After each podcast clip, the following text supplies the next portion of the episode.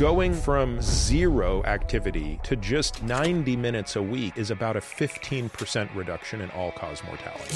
Jesus Christ. Dr. Peter Attia, world renowned physician, the go to doctor for anything performance or longevity related. He has the secret for living a long, healthy, and happy life. Most people listening to us are going to die from cardiovascular disease, cancer, diabetes. If we want to really figure out a way to live longer, we need a totally different playbook. How early do some of these diseases begin? The minute you're born. But we only really think about the risk over a 10 year time horizon. As a 30 year old, you don't get excited about exercise in your sleep, but there's a 400% higher risk of dying in the coming year when you compare the fittest 2.5% to someone at the bottom 25%. In the coming year? And then once you hit the age of 65, if you fall and you break your hip, there's a 15 to 30% chance you will be dead within the next 12 months. Really? You have to realize you're taking this for granted. Shit. When you talk about the deterioration of health, you have these three categories. Emotional health deterioration. Why have you included that? Because despite being very physically healthy, I was not living a good life. I was in such an awful cycle of anger, workaholism, that I don't think my marriage would have survived. I realized I don't want to be this person and lose my kids. I don't think I could have survived it and I'm sure many people listening to us can relate. Were you able to discover the root cause of that? More than that, I was able to get rid of it. How? So, what you really need to do is. What are the biggest misconceptions in your mind about weight loss? I have thought a lot about this. So, Dr. Peter Attia. He is the man that wrote the book on how to live a long, happy, and healthy life. And he argues that everything we know about health and what that actually means health of the mind, the body, and the emotions is wrong and outdated. He says that there's disease growing in you and me right now. But the problem is, because we can't see it, we're doing nothing about it. Dr. Peter's work turns the light on. It allows you to see that in many cases, inaction now will increase your chance of disease and a much shorter life by 70%, 170%, and in some cases, if we don't take action now, by 400%. I've had lots of conversations on this podcast about health, about diet, about all of these things. But for many of you, this one will be the one that changes your life. This will be the one that makes you ask some difficult but important questions about your health and what health means for you. I walked away from this conversation realizing that if I don't take action now, I'm going to be forced to take action then. And I can unequivocally say that this conversation has changed my life. I have a suspicion it's going to change yours.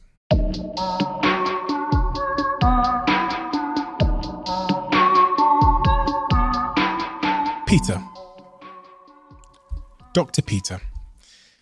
You talk about so much in your work. I've been through every interview you've done, your book, other conversations you've had.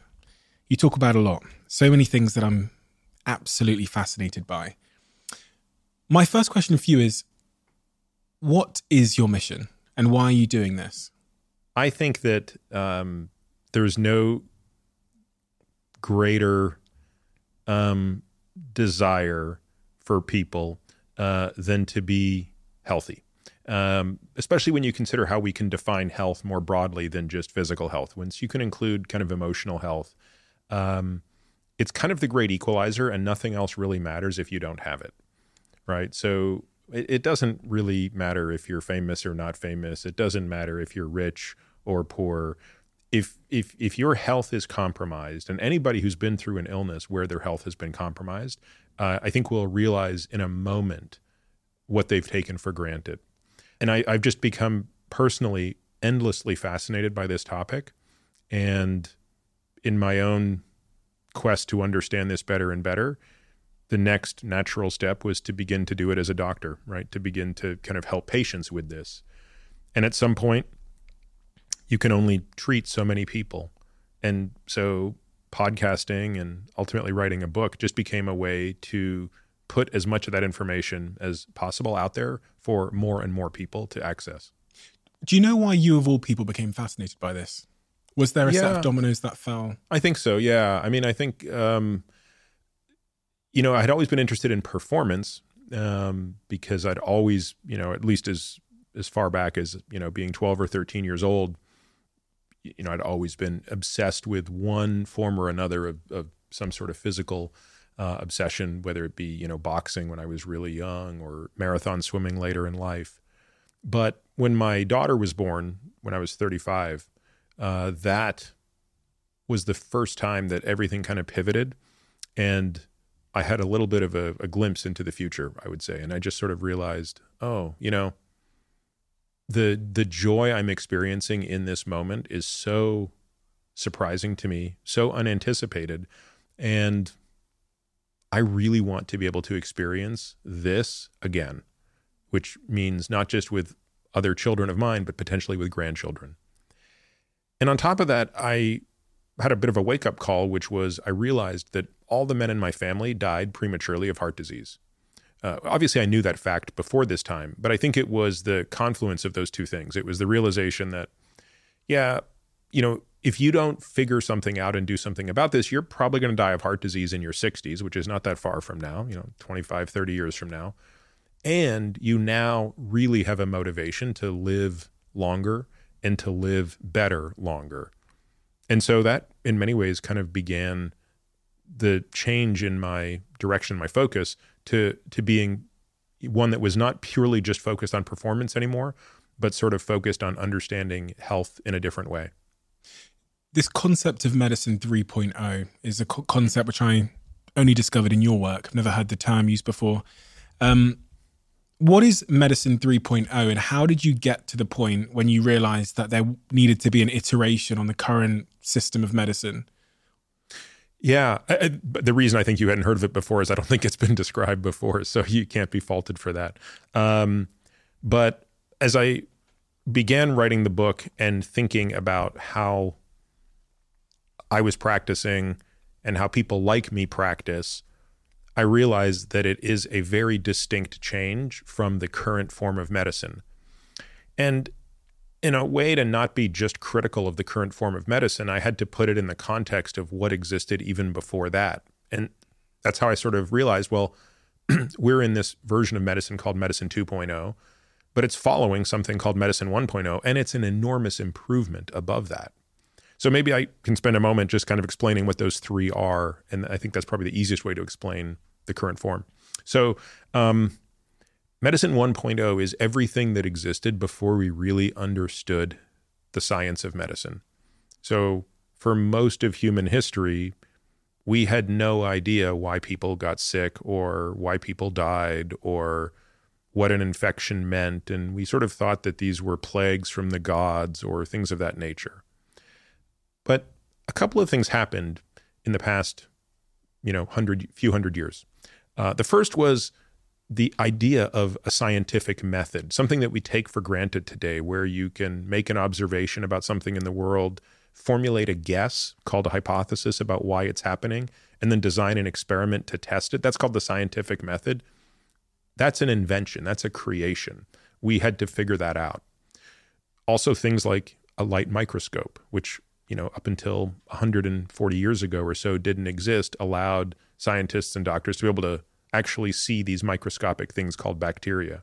And then ultimately the development of things like antibiotics and eventually vaccines. All of these things made an enormous difference in reducing the suffering and death due to what I call in the book fast death. So, fast death is pretty much how we used to all die. Fast death would be trauma and infection. And up until about 150 years ago, life expectancy would have been high 30s, low 40s, and most of us succumbed to fast death. But with the advent of medicine 2.0, through all those transitions I just described, in the span of a few generations, we've doubled life expectancy, right? So now life expectancy is roughly twice what I just said a minute ago. And most people do not die from fast death, but it's been supplanted by slow death. Today, most people listening to us are going to die from cardiovascular disease, from cancer, dementia, or other neurodegenerative diseases, complications of diabetes. And on the one hand, that's a sign of progress. It means, like, hey, we're living long enough to die from those things. But we've made scant progress against those things. In fact, if you go back and strip out the top eight causes of infectious death or communicable death, death from communicable diseases or infectious diseases, today, if you strip them out, our life expectancy is not much better than it was in the 1800s. In other words, that doubling of life expectancy that we've experienced comes almost exclusively to the reduction of those fast deaths and has little to do with any success we've had against slow death. If we want to really figure out a way to live longer, and I would argue more importantly, live better, meaning when we're in the last decades of our life, not be in a state of total decline, we need a totally different playbook. And that playbook is Medicine 3.0, and it involves real prevention. So that means taking true step, steps at prevention very early in life. It also involves being very personalized in how you do things. So it means you can't just do paint by numbers. You can't just sort of say the same thing to everybody.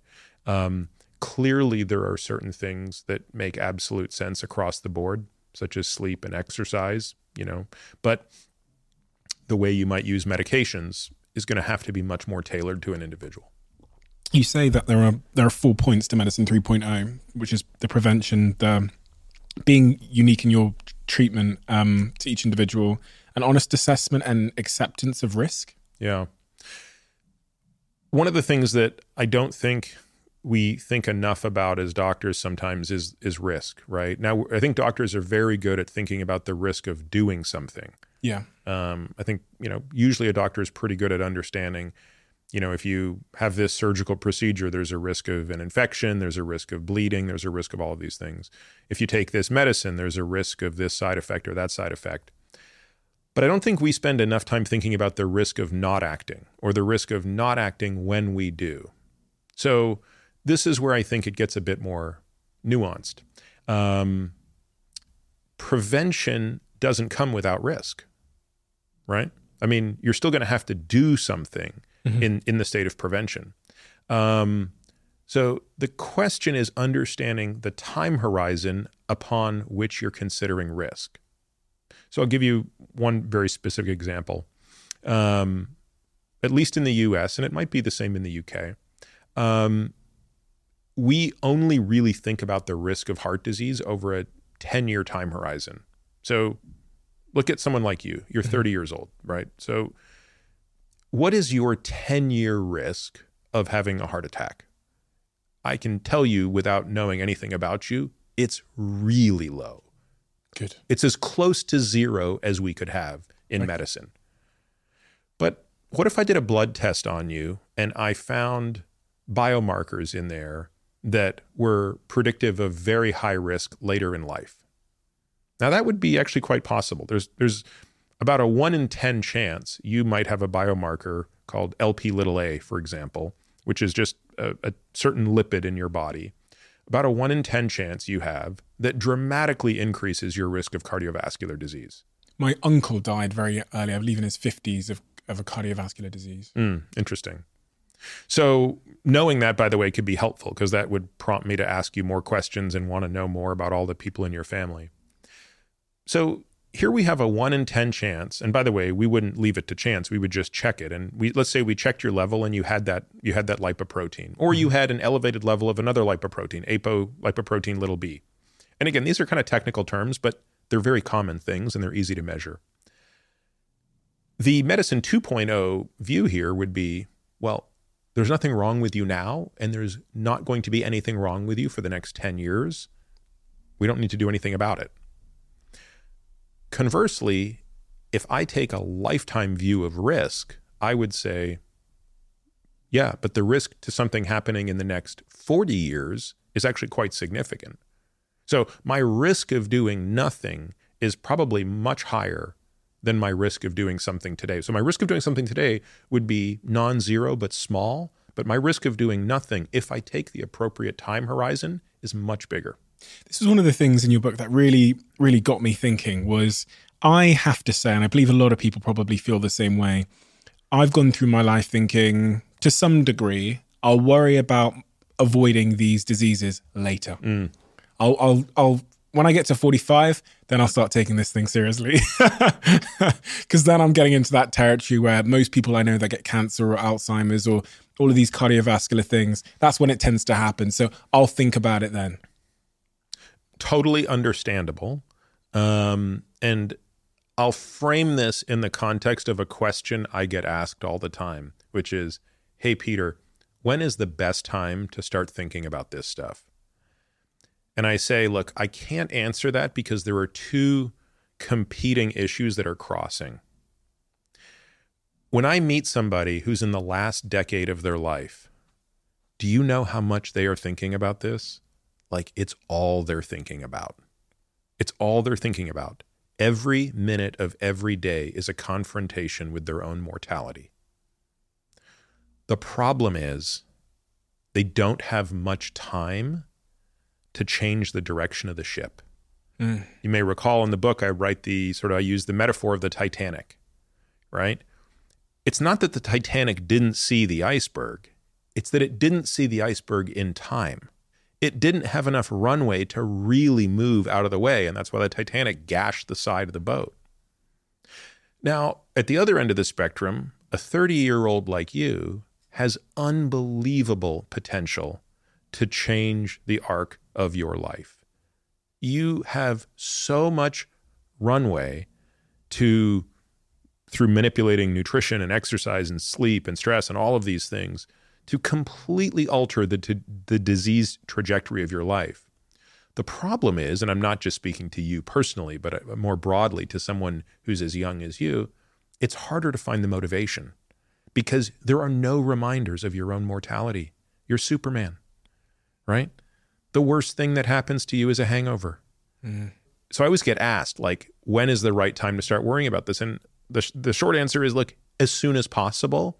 But then there's a reality that says for most people, it's not until they're in their 40s, maybe once they have kids, that they start to appreciate their own mortality and that that provides some of the motivation to say, you know, maybe I'll be a little less focused on optimizing everything for today and I'll start thinking a little bit about tomorrow. So, again, another way to think about this is saving for retirement. A lot of people in their 20s and 30s mm. who are making good money aren't necessarily taking the most prudent financial steps to ensure financial freedom when they're in their 70s. Because let's be honest, it's more enjoyable to spend money today than to set some of it aside. But there are a lot of people later in life who think, I wish I was a little bit more responsible earlier on. How early do some of these disease? If you, if you looked at my sort of metabolic health, or if you were able to look inside my body, which I'm sure you're able to do, how early do some of these diseases begin in my in my life? At what age do you see some of these things coming? Yeah, it's super interesting because there are some elements of you as a person that are going downhill the minute you're born, and there are others that are not. So let's let's use two examples. Let's start with something where your body is getting better and better, and um, you know you're probably only peaking now, but you haven't really started to age. Um, your muscle quality. Okay. So when you were five years old, your muscle quality was nothing like it is today. But as you enter your 20s, the quality of those muscle fibers, these type 2 one, these type 1 and type 2 muscle fibers. So these are kind of slow to fatigue but high endurance fibers are the type 1 fibers. The type 2 fibers are very very powerful but they're kind of quick to fatigue. The quality of both of those fibers is very high. And the more you train them, the higher quality they will be. But as you enter your 30s, you will now start to experience a shrinkage of those type 2 muscle fibers. You will be less powerful in your 30s, in your late 30s especially, than you were in your mid to late 20s. So that's a form of aging. You are declining. It's not an accident that the most powerful athletes in the world are at their peak in their late 20s and early 30s. So, sprinters, for example, that's a prime example of a pure, pure power sport. Um, we look at other things like more of your muscular endurance that will peak even a little bit later. You can keep that going a little bit later. We look at certain forms of cognition. So if we look at something called fluid intelligence, right? This is raw horsepower processing speed. You have more of it right now than I do, meaning you're going to have faster processing speed, better memory. All of these things are going to be better when you're 30 than at my age. I'm 50 because that's already started to decline in me. There are some things, however, that began aging in you the minute you were born. And one of them is actually going back to this idea of atherosclerosis or cardiovascular disease. Well, that's an example of a disease process that begins right away at birth. And even though it almost never rears its head as far as death before you're 50, make no mistake about it, it's starting on day one. And we know this, by the way, because when we look at studies of people who die for completely unrelated reasons, so somebody who, you know, dies in a car accident or soldiers dying in war, and we look at their the arteries of their heart, we already see quite advanced disease. So the truth of it is, you already have pretty significant disease in your coronary arteries. It hasn't risen to the level of ever causing a heart attack, and it's unlikely to do so for another 20 years, maybe even another 30 years. But It's compounding. it is compounding exactly. Like and if you want to live to be 90 free of cardiovascular disease, it makes a big difference if you can slow it down when you're in your 20s and 30s. Interesting. That's really what I'm trying to change in myself. Is I'm trying to find the motivation. Like you said, when we when we're not confronted with our mortality, it's interesting because my life changed because of the pandemic, in part because I got to see um, the relationship between things like obesity, poor metabolic health, and mortality for the first time. And that's really when I started working out pretty much every day now. It was three years ago in March 2020, to 2020 when I was watching the TV. And it was that confrontation of like, oh my God, the reason why I'm having a better outcome with this disease is because I'm in better um, metabolic health, metabolic shape. And it's funny that it has to take those things in our lives for us to make the changes. When you talk about the deterioration of health, you have these three categories cognitive decline, um, decline in loss and function of our physical body, and then emotional health deterioration. Why emotional health deterioration? Why, why Meaning, have why have? I included that? Yeah, why have you included that? Well, I mean, maybe I'll just take a step back and say where I kind of put these all in perspective. So, you know, the the title of the book, right, is Outlive the Science and Art of Longevity. And what is longevity? Well, longevity is really about two things. It's about the length of life, and the word for that is lifespan. Mm-hmm. But it's about the quality of life. And the word for that is health span. And it's health span that has those three components you just described. Mm-hmm. Health span, meaning quality of life, mm-hmm. is determined by your cognitive function. So, what's your processing speed? What's your executive function? What's your memory? All of these things. It's determined by your physical health. How much strength do you have? Are you free from pain? How much endurance do you have? What what capacity do you have to do whatever you want to do physically? Are you limited in any way by pain, strength, movement, balance, etc.? And then the final piece is emotional health. What's the state of your relationships? Are you do you have joy in your life? Do you have a sense of purpose? Are you happy? Um, not all the time, right? Do, but do you have the capacity to regulate your emotions? And so now to answer your question, why would that be included? Well, the truth of the matter is it wasn't something I always included, right? It wasn't something I necessarily thought much about until it was, I think, very starkly pointed out to me by a very astute therapist who, in observing my own struggles in life, said something to the effect of, Isn't it really ironic that you are putting so much energy into helping people live longer, and yet you are paying no attention to your own misery? And I think that was, you know, and that was about six years ago. And that was kind of when I realized I needed to rethink my approach to this problem. And as I write about in the book, I think I would make the case today that if your emotional health is suffering, none of the others really matter that much. So, what you really need to do is think about a way to have all of these things in order. What did you mean by your own misery?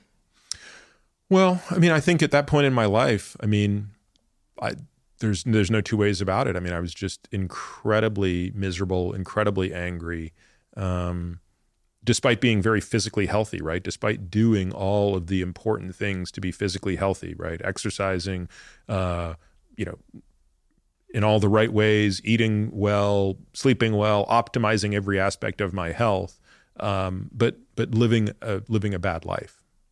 What were the symptoms of that? What were the kind of for you to start to spot that? Because sometimes we don't know in our own behavior, and sometimes it's reflected back on from other people. We will get feedback from our, our wife or our girlfriend. Or, yeah, I mean, detachment from others, um, prone to anger, workaholism, um, selfishness. You know, it wasn't it wasn't subtle. It wasn't like, hmm, I wonder if, you know, I'm not being my best self. No, if I if I was being honest and confronting it, I, I was not I was not living a good life.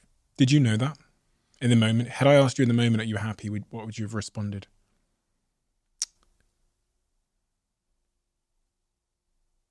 I think I would have probably said to just that question, sure right? But but I think to a deeper prodding, um, no. And and there were there were a lot of things that happened in there, but but certainly a very powerful one was going to the funeral of um, a woman my age who was the mother of my daughter's best friend. So my younger daughter's best friend, her mom died of cancer, and so we, all the parents, you know, were at the were at the funeral, and at the time I was, you know, really going through a lot of difficulty um, in my own marriage, and this woman who died was a very successful lawyer, um, really pretty remarkable, and I was really sort of struck how at the funeral, people had the nicest things to say about her. What a beautiful mother she was. She had three kids. And nobody talked at all about her career. Like, there was not a single word about her achievements in life. It was only a discussion about the quality of her life as a mother. And that might sound very obvious because when was the last time you were at a funeral where they talked about someone's career accolades? But that, in a moment, really fused an idea from a book I had just read by a guy named David Brooks called The Road to Character. I don't have you read it? No. In the book, David Brooks talks about this idea of there being um, resume virtues and eulogy virtues. And I really understood in that moment that my entire life at that moment had been only predicated on bolstering my resume virtues. I had never spent a moment thinking about my eulogy virtues. And at that moment, to your question, if someone had asked me, How is your eulogy? I would have been brutally honest and said, It is awful. There is not a single nice thing anybody who matters about me. In, in, other words, of the people who should matter most, they won't be able to say anything nice about me. Is that painful to admit? Yes, it's painful to admit today, and it was painful to acknowledge then. Wow. I'm so impressed that you're able to because uh, thinking about cognitive dissonance and how un- psychologically uncomfortable that m- must be to face you, you, hint in the book about i think it was in the last chapter of the book you, you start hinting about the origins of that behavior the workaholism and all of those things. And i can totally relate. I think i'm a total workaholic. I think i sacrifice too much in the pursuit of like accolades sometimes in my life. Everyone that knows me including these guys will all say that about me. Um, and I've often tried to, in hindsight, figure out where that came from in me and undo that. Mm. It's funny because reading this book, the last chapter, I actually wrote in my notes. I, remember, I just wrote because the chapter's called emotional health. I wrote brackets trauma and the role that trauma plays. I didn't expect to find that subject matter in this book about longevity. Um, what's your thoughts on the role trauma plays and how we go about understanding it so that we can live a have a long health span? I think there's probably a lot of people who can relate to the stuff I write about in the final chapter. And you're right, that chapter is a significant deviation from the first 16 chapters. So there's 17 chapters in the book, and I, I basically make the argument that I am the doctor for 16 of them. The first 16, I'm talking about this as though I'm the doctor, you're the patient, I'm going to help you, and this is how to do all this stuff. And then in the final chapter, I'm saying, actually, now I'm the patient and I'm going to kind of walk you through this journey I've had and hope that it basically motivates each of you to have a similar examination of yourselves. And um, I, I think that many people, I can't tell you what fraction of people, but I think many people have maladaptive behaviors in their life that are indirectly or directly the response to something that we would define as trauma. And and trauma is a very vast uh, concept, right? I think it's very easy when you hear the word trauma to think of abuse, and you know that can be physical abuse, sexual abuse, spiritual abuse, these things like that. And it's true, I did experience abuse in my life. Um, but trauma can be much more than that. Trauma can be abandonment, uh, enmeshment, witnessing tragic things. So there are lots of things that are traumatic. I discuss them in the book.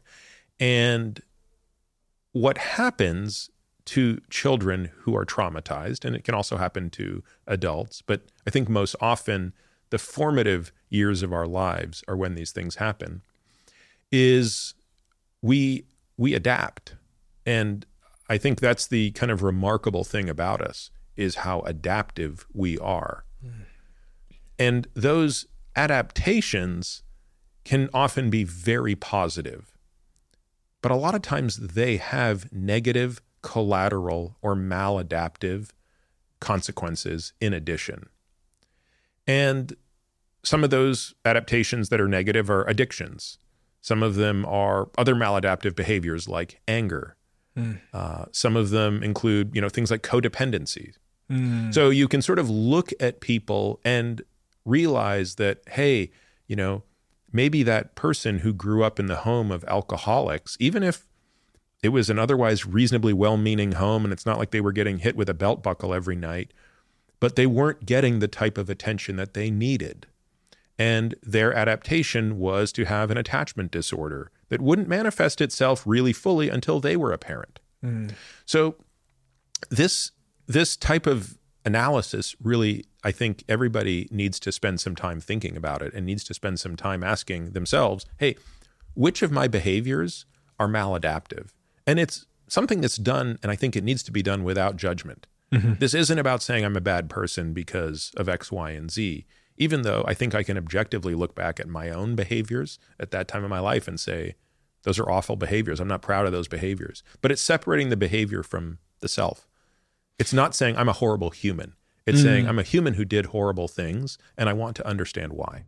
I love that approach because I think about the maladaptive behavior patterns I had that stood in the chance stood in, stood in the way of my chance of emotional health and good relationships, and a lot of those stem back to my childhood and um, what I witnessed in my home, and then the sto- the way that made me adapt and the beliefs it gave me about romantic relationships, for example. So I became totally avoidant of those until later in my life when I realized this p- pattern. Um, the third point in your in your list of things that cause sort of, I guess, longevity of one's health span is that emotional health deterioration. So before we get into the other two, my question really was uh, on that third point of emotional health, what for you has helped you to um, self analyze and become aware and to then get those things out of your way that stand a chance of costing you your emotional health? Was it therapy? Was it introspection? Is it journaling? Is it honesty with oneself? Well, I mean, in my case, I think the situation was so far gone that I actually had to go away on two occasions.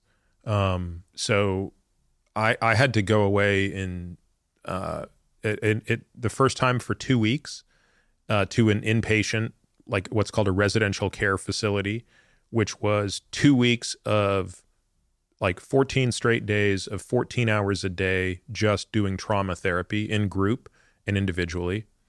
And, uh, uh, you know, two weeks might not sound like a long time, but boy, that was about the most brutal, exhausting thing I'd ever done in my life.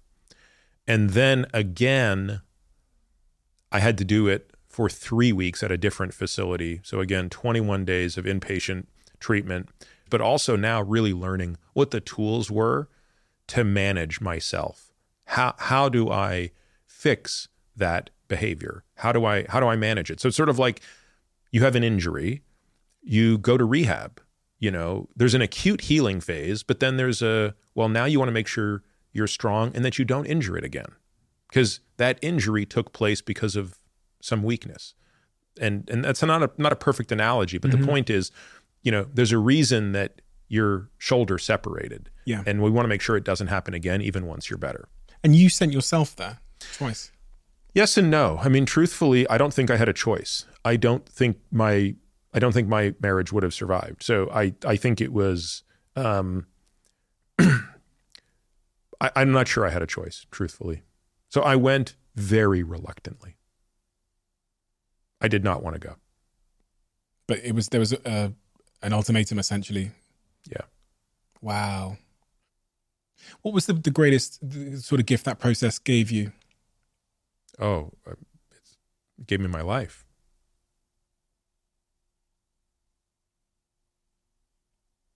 I mean, it literally saved my life. Really? For sure. How? Well, I don't think. I don't think I would. Be, I just don't think I'd be alive today without it. Right? I think had I lost. I mean, I was on such a. I was on. I was in such an awful cycle of shame and self-loathing and deterioration that I don't think I could have survived it. So was that that was a narrative in your head at the time that you when you talk about shame and self-loathing, that's what the the voice in your head was Yeah, the the voice is you are an awful human being. That's why you behave this way and there's nothing that can be done about it. You you're born this way. You you are defective. And this is what defective people do. Look, in many ways it's a lack of accountability, right? It's sort of saying you have no agency in this.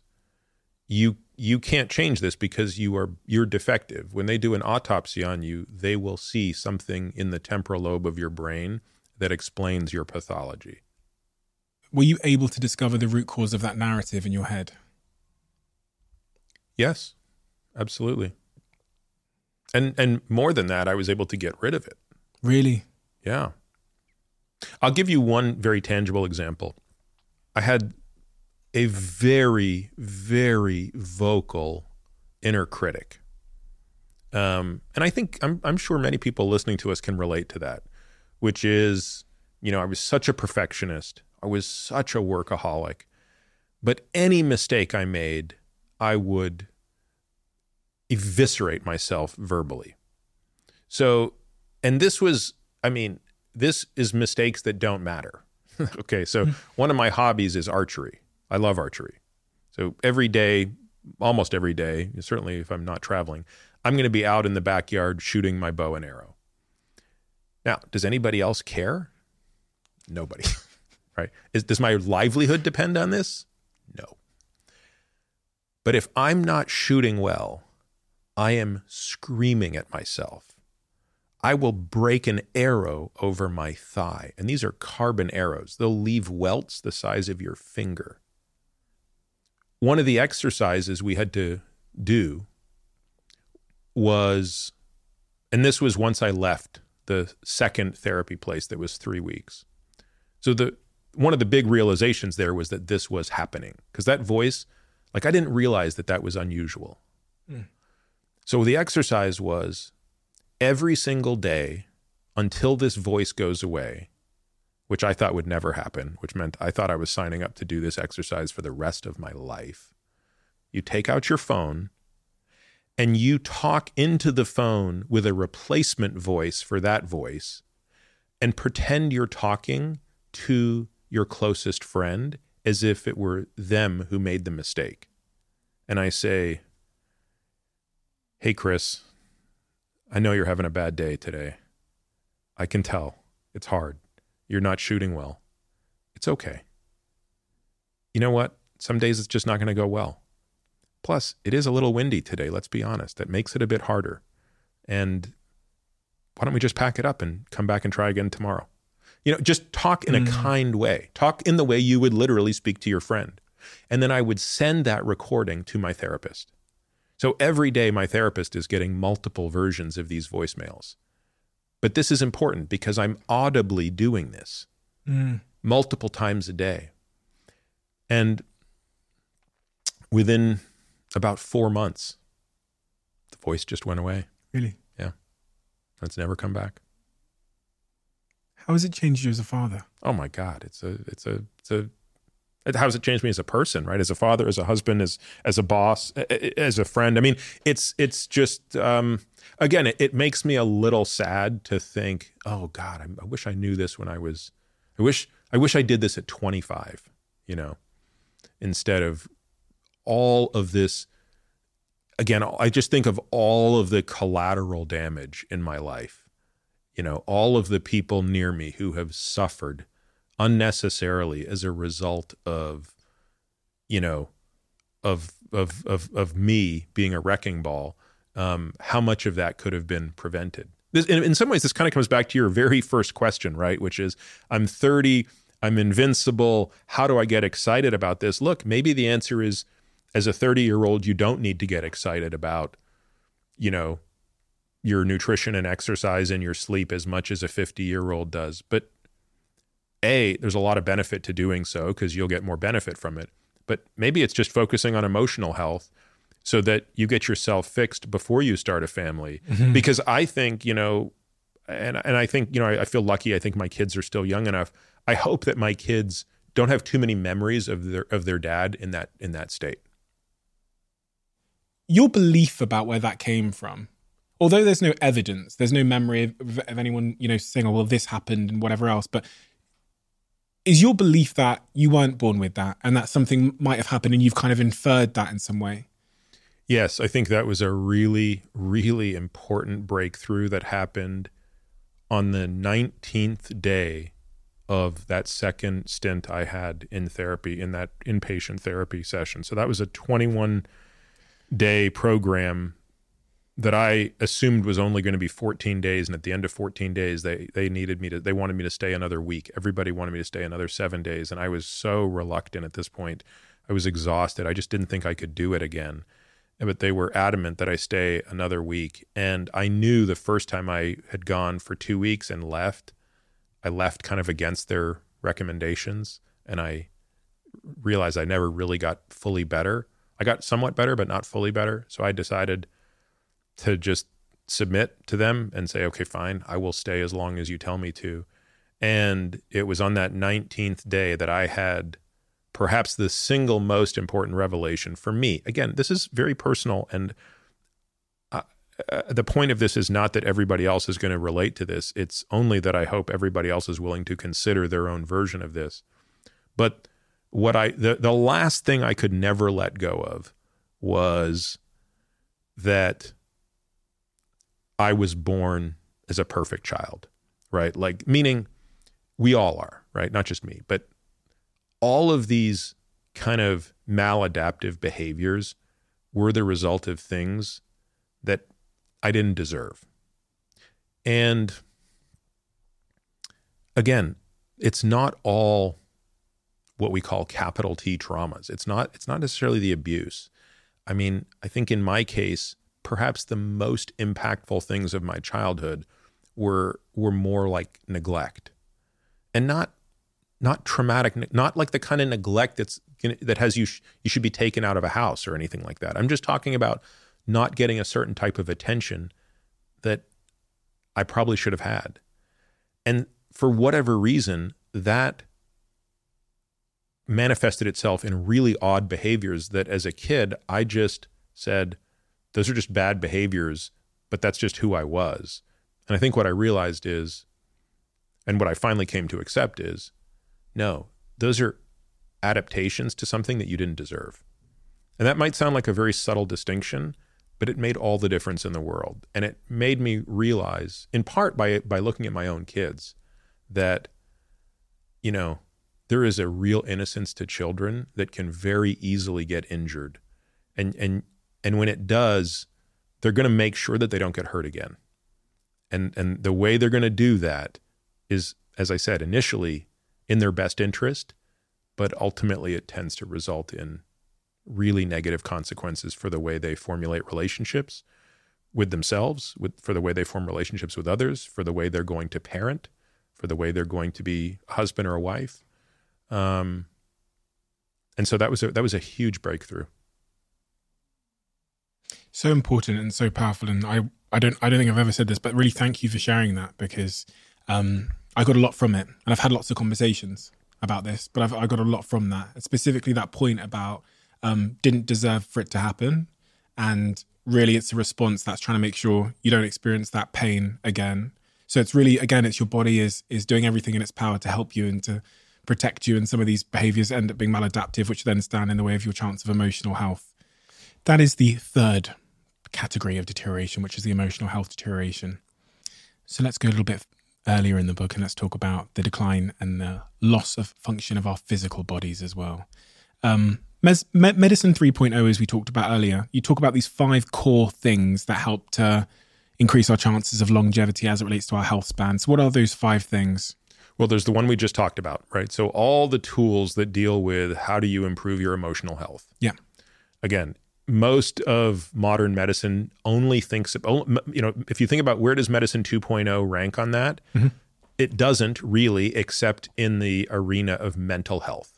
Mm-hmm. right when it comes to clinical depression anxiety personality disorders you know bipolar disorder there we have a branch of medicine called psychiatry that deals with those things but outside of that medicine doesn't really deal with people like me you know i none of my problems quote unquote rose to the level of you know a clinical diagnosis that would require medical therapy mm-hmm.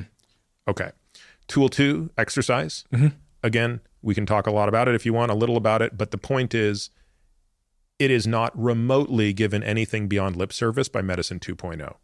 Medicine, you know, if you go to your doctor here at the NHS and say, okay, tell me what my workouts should be, good luck, right? How much time should I be spending in zone two versus zone five?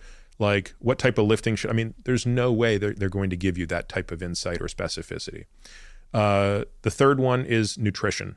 Mm-hmm. Again, sure, every doctor is going to tell you eat less, exercise more, but they're not really, for the most part, going to be able to help you manage nutrition. Certainly, I didn't learn anything about nutrition or exercise when I was going through my medical training, and most physicians don't. So, I'm not saying that there aren't doctors out there who don't understand these things. What I'm going to say is they had to learn that stuff on their own outside of their traditional training. So crazy.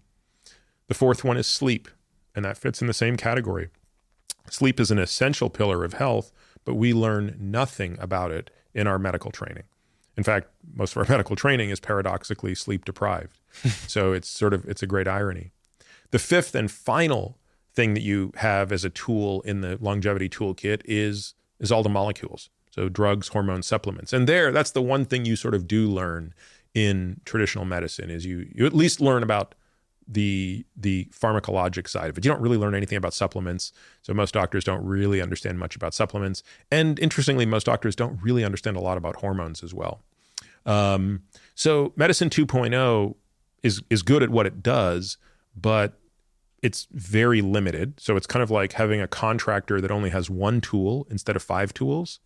And as we discussed earlier, I think they're applying those tools too late in the game. How can you prove? Let's start with exercise then. How can you prove to me that exercise is important? Yeah, it's a great question. So start with the easiest way to do this is to look at what um, the absence of exercise does versus looking at the absence or presence of other known bad things.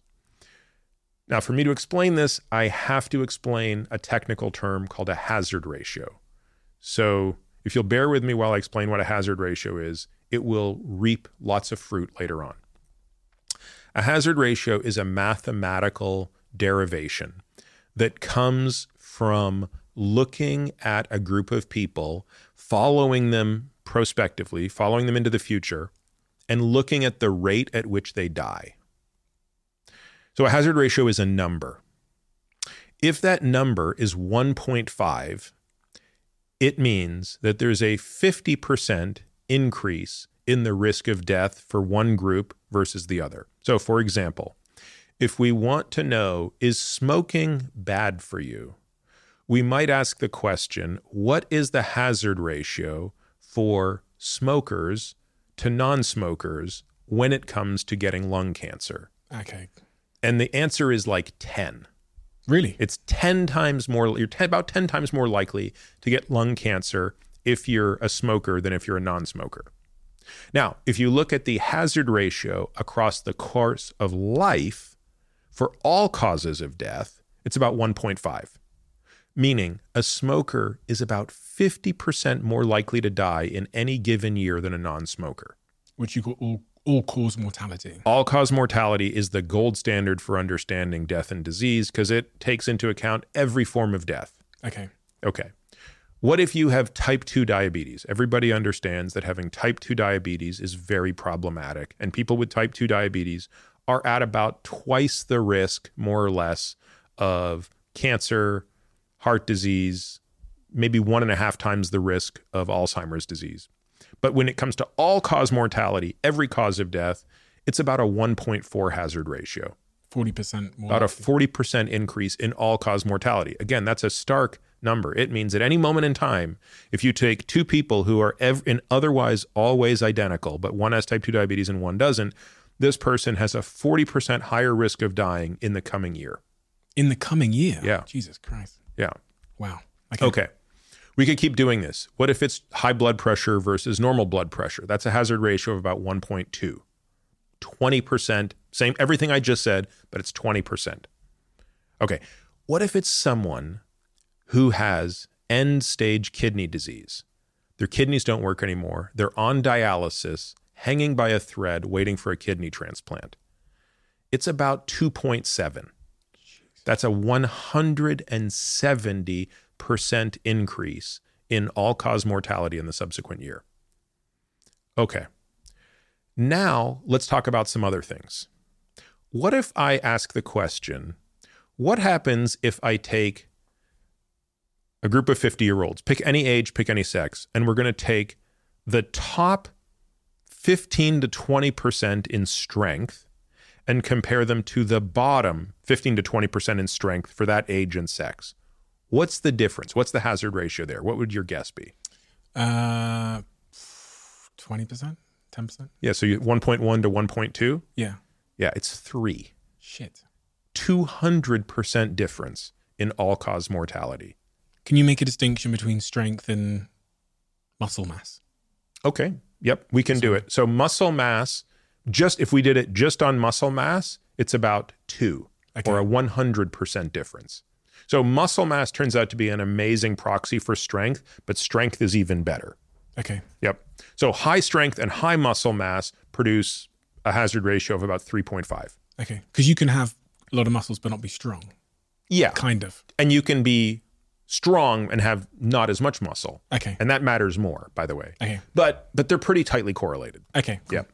Now let's look at VO2 max. So VO2 max is the best tool we have to measure peak cardiorespiratory fitness. So this is a test that you actually have to take. It's it's done on a treadmill or on a bike. They put a mask on your face and then the mask measures how much oxygen you use. So in the book I talk in great detail about this test. It's something anybody can do. It costs probably 100 quid. It's not like super expensive. Um, and everybody should know their VO2 max. I really think everybody should know it. And in the book, I even offer some ways that you can estimate it just by running at a track or something like that. So Sorry, it's the, the measure of how much oxygen you're inhaling and exhaling? Or? No, yeah, it's the difference between how much you inhale and exhale is how much you're Ah, using. So the way that the way the test is working is there's a little oxygen sensor. So if you're breathing in, we know that the air you're breathing in is 21% oxygen. We know the flow rate, and we let's just say you're you're blowing it out at 14%. So we know you used up 7% times the flow rate. We figure out how many liters per minute of oxygen you're using at the max. And what's good and what's bad? Yeah. So it depends on your age and sex. But at your age, so for a 30 year old male, we would say, oh, I need the, the table is in the book. Um, really, eh, I could estimate it 60, 50, 56 would put you in the top 2.5%. And that means that I'm Oh, sorry. What's that number mean? Yeah. That's 56 milliliters of oxygen per kilogram of body weight per minute. okay. So a, a high. How much do you weigh? Uh, none of your business. I'm joking. 90, How I many think- kilos? I think I'm 96 kilograms at the moment. Okay. I'm very heavy. So you would need to be 5.3, 5.4, 5.5 liters. Yeah, no, no, yeah, you'd need to be about 5.5 liters per minute. You would need to consume 5.5 liters of oxygen per minute to come out to about a VO2 max of 56 or 57 milliliters of oxygen per kilogram per minute. That would put you at the top 2.5% for your age and sex. So I'm trying to figure out is taking more oxygen from the air that I breathe a sign of good health? Yes, it Okay. means it's it speaks to ah. how hard, how fast and hard your heart can pump, Yeah. and how good your muscles are at utilizing oxygen. Ah, okay. It is the most important metric we have for peak cardiorespiratory fitness. and sorry if we're going a bit, a bit too bit No, no, narrow it's here because I really want to understand this, and I'm sure there's a lot of people that sat trying to understand this as well. So, what are the things that stand in the way of good VO2 max in terms Uh, of my and also the the lungs? Yeah, it turns out that not much of it is limited by the lungs. So the Oh, really? question is, where are you limited? Okay, Okay, so how does this test work? Do you prefer to run or bike? I prefer to bike. Okay, so we're going to put you on a bike. We're going to put this mask on your face that allows no other air in or out. It's only going to be metered by what's coming from the machine. The bike is going to be um, one that has forced resistance to it. It's called an ergometer. So we're going to set it to 100 watts, nice and easy. I'm going to tell you to warm up for a while. And then after a 10 minute warm up, it's going to start increasing the power that's that you're forced to pedal against Ah, okay. and every two minutes we're going to add some amount 25 or 50 watts and, and you're going to say you have to stay above about 70 rpm and this test is going to go until you can't do it anymore it's going to go till you basically drop so what's limiting you is clearly not the amount of oxygen in the air and it's actually not the ability of your lungs to get oxygen into your blood you're limited by the how hard and fast your heart can pump that blood through your body and how efficient your muscles are at taking the oxygen out and using it. And the difference between so again, a 30 year old who's in the top 2.5% of their age group might be at 56, 57. But to put that in context, the guy who wins the Tour de France this year is 85. Wow. And by the way, when that number reaches 20 or certainly 18, 19, you have a hard time just getting around. Like you wouldn't be able to walk up a flight of stairs. So that gives you a sense of the of the gradient. Now, let's get to my point that answers hmm. your question. You asked, how can I say exercise is so powerful? Well, what do you think is the hazard ratio when I compare someone at the top two and a half percent to someone at the bottom 25%? In terms of VO2 max, Yes. top two percent versus the top bottom twenty five. Bottom twenty five percent. That's quite big. Top two percent is quite narrow. Um, I'd say one point one point five, which is what. 50%? So you think it's less important than strength? Because we've just established for strength, it's about three. So I, I'm just cha- I'm, I'm increasing it now because I was so wrong on strength. Yeah, yeah, yeah. you see what I mean? Uh, uh, well, what would I have said had you not told me the strength one? So, um, By the way, I think your guess is a completely reasonable guess because the answer is so absurd. I'm going to say 1.5 hazard ratio. Hazard ratio It's five, five. So which means 400% difference in all cause mortality.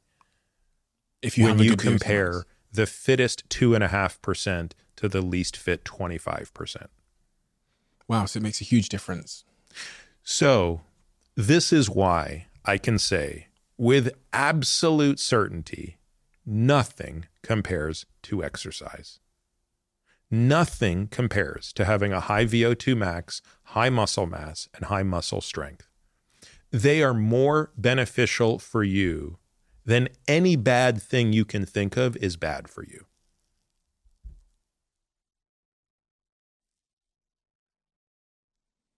Why? Why the, is the muscle mass piece so important, and the strength piece? Why is that ca- causing me to stay alive? I think there are several reasons. As you get so there's there's I put them in two buckets, structural and metabolic. Let's start with the latter. Muscles are where you dispose of glucose. So glucose regulation is one of the most important metabolic functions of the body. Our ability to metabolize glucose and regulate glucose levels is central to our existence on this planet. And when we get it just a little bit wrong, we go to hell in a handbasket. That's what type 2 diabetes is. Hmm. Type 2 diabetes, raging type 2 diabetes, only means you have an extra five grams of blood sugar, one teaspoon in your circulation. That's it. The difference between you and someone with type 2 diabetes so bad that they're going to get their digits amputated is an extra one teaspoon of glucose in the bloodstream. That's how critical it is that we regulate our blood sugar. And the most important part of blood sugar regulation is having muscles that are big enough to put the glucose into and that are insulin sensitive enough to respond to the signal of insulin. And glucose is stored in just a couple of places in our body. It's right? only stored in the liver and in the muscles, but the muscles store 80% of it. Ah, okay. So ah, okay. So muscles are really really good for glucose regulation because it gives the sugar more place to hide. That's right. so the other reason muscle mass and strength is so important is as we age, fragility and frailty become an enormous liability in death. There's a figure in that book that shows the mortality associated with falling. And it becomes catastrophic once you hit the age of 65. Once you hit the age of 65, if you fall, which is pretty likely, and you break your hip or your femur, the long bone in your leg, there's a 15 to 30% chance you will be dead within the next 12 months. Really? Yes. It's insane. Because you become sedentary. Y- Yeah, you, there's a lot of reasons for it, but certainly a loss of function is a big one. You can also just die as a result of hitting your head. You can die from a fat embolism or a blood clot. Uh, you can die from sepsis. You can die from you know heart attack because you you know there's there's so many things that can kind of kill you in response to it. But even the people, you know, the 70 to 85% of people who don't die, 50% of them will experience a significant loss of function that never recovers after. So this this issue of sarcopenia, which is loss of muscle mass, and frailty and fragility become the you know the absolute keeper of death for people once they reach the seventh decade of life.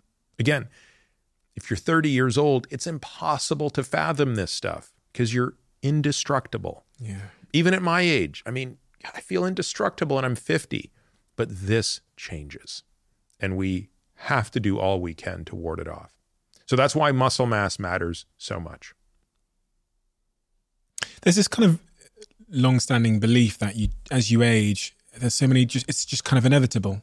Hmm. You put on fat, you know, you slow down, and you're you're saying, and I think you communicated very clearly in the book that it doesn't have to be inevitable. All of this stuff to some degree. Well, I mean, look, I, I I'm I'm very I'm very careful to to to try to be as realistic as possible. I I get a little put off when I see people in this sort of quote unquote longevity space saying things that I think are just science fiction, right? Like, oh, at 90 you can be just as fit as you are at 40 and stuff. And I I see zero evidence that that's happening. I don't see any biotechnology on the horizon that is going to completely and reversibly change aging.